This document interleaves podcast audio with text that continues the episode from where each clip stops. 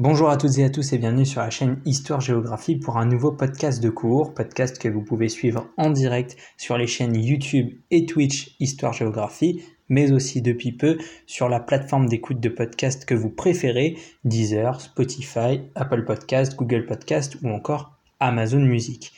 Pour le podcast du jour, nous sommes au collège en classe de 3e et plus précisément en géographie. Et nous allons aborder le premier chapitre du thème 1, donc le thème 1 dynamique territoriale de la France contemporaine, et le premier chapitre s'intitule Les aires urbaines, une nouvelle géographie d'une France mondialisée. Ce cours est donc le premier de géographie de l'année. Il peut s'inscrire dans la continuité du programme de quatrième, en particulier les chapitres consacrés à l'urbanisation du monde, qui devaient permettre de comprendre ce qu'est le processus d'urbanisation et quels sont les différents paysages et espaces urbains.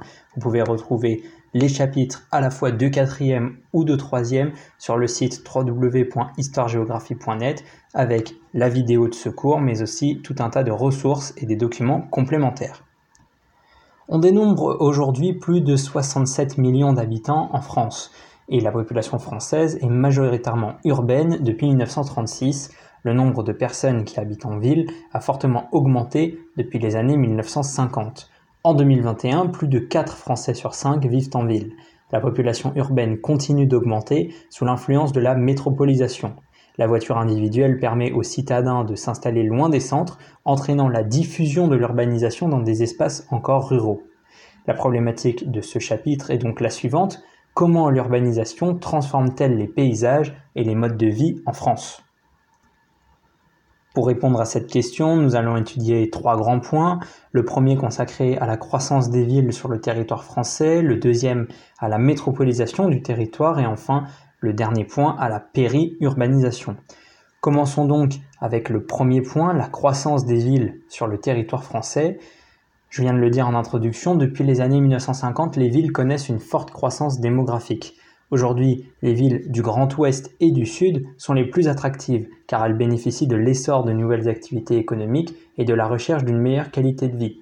On peut par exemple citer la ville de Nantes ou encore la ville de Lyon. Une aire urbaine regroupe toutes les communes qui dépendent d'un pôle urbain, c'est-à-dire qu'au moins 40% de leurs habitants y travaillent. On peut donc appartenir à une aire urbaine mais vivre à la campagne, dans une commune périurbaine. L'aire urbaine, je résume, c'est donc le pôle urbain, ville, ville-centre, la banlieue et les communes périurbaines. Les banlieues et les communes périurbaines dépendent donc de la ville-centre pour les emplois et les services, santé, commerce, éducation, etc. Les collectivités cherchent à développer les transports en, commun, pardon, métro, tramway, bus, pour assurer l'accessibilité de ces emplois et de ces services. Nous entrons donc dans notre deuxième point, la métropolisation du territoire français en lien avec la mondialisation. Donc la mondialisation, vous savez ce que c'est, c'est l'ensemble des relations économiques, culturelles, etc. qui mettent en contact les différents espaces de la planète.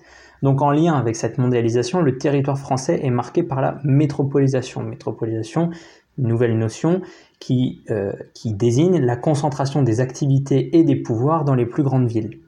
Donc, les métropoles concentrent les emplois qualifiés, les sièges d'entreprise, les activités de recherche et de développement. La métropolisation profite à l'agglomération parisienne, dont la taille remarquable par rapport aux autres grandes villes est un trait caractéristique du territoire français. De fortes inégalités apparaissent au sein des métropoles. La gentrification, donc gentrification, c'est la transformation d'un quartier populaire dû à l'arrivée de populations plus aisées. On aperçoit ce phénomène notamment euh, lorsqu'une ligne de tramway, euh, une nouvelle ligne de transport en commun de manière générale arrive euh, dans un quartier. Vous avez sûrement remarqué que cela se traduit par la transformation des espaces, hein, l'arrivée de nouveaux logements, souvent réservés à une catégorie de population plus aisée que celle qui habitait dans cet endroit auparavant. Donc cette gentrification provoque le départ des populations les plus pauvres du centre-ville vers les périphéries urbaines. Et cela nous amène à notre troisième et dernier point, consacré à la périurbanisation. La croissance urbaine, elle entraîne un fort étalement urbain. La voiture individuelle et le développement des infrastructures de transport ont permis à de nombreux citadins de s'installer dans des maisons individuelles, situées dans des communes périurbaines. Les prix du logement y sont moins élevés. Cette périurbanisation provoque d'importantes mobilités pendulaires. Alors une mobilité pendulaire, c'est un déplacement, ce sont des déplacements quotidiens entre le lieu de résidence et le lieu de travail. Et donc, ces mobilités pendulaires, elles provoquent aussi l'engorgement des principaux axes de transport aux heures de pointe. On le voit dans les grandes villes françaises, Paris, Lyon, Marseille, Rennes, Nantes et j'en passe. Aux heures de pointe, les axes de transport euh, en commun, mais aussi les axes de transport routier sont saturés. Le développement des espaces périurbains pose donc la question de leur développement durable du fait des rejets de gaz à effet de serre des voitures individuelles et de la destruction des espaces naturels et agricoles que leur croissance peut provoquer.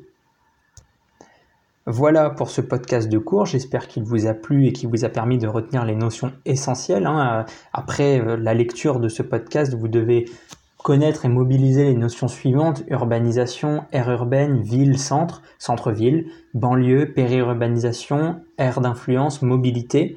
Vous devez connaître et localiser les repères spatiaux euh, principaux, hein, les grands repères physiques, les espaces de forte densité de population, une dizaine d'aires urbaines parmi les plus peuplées en France.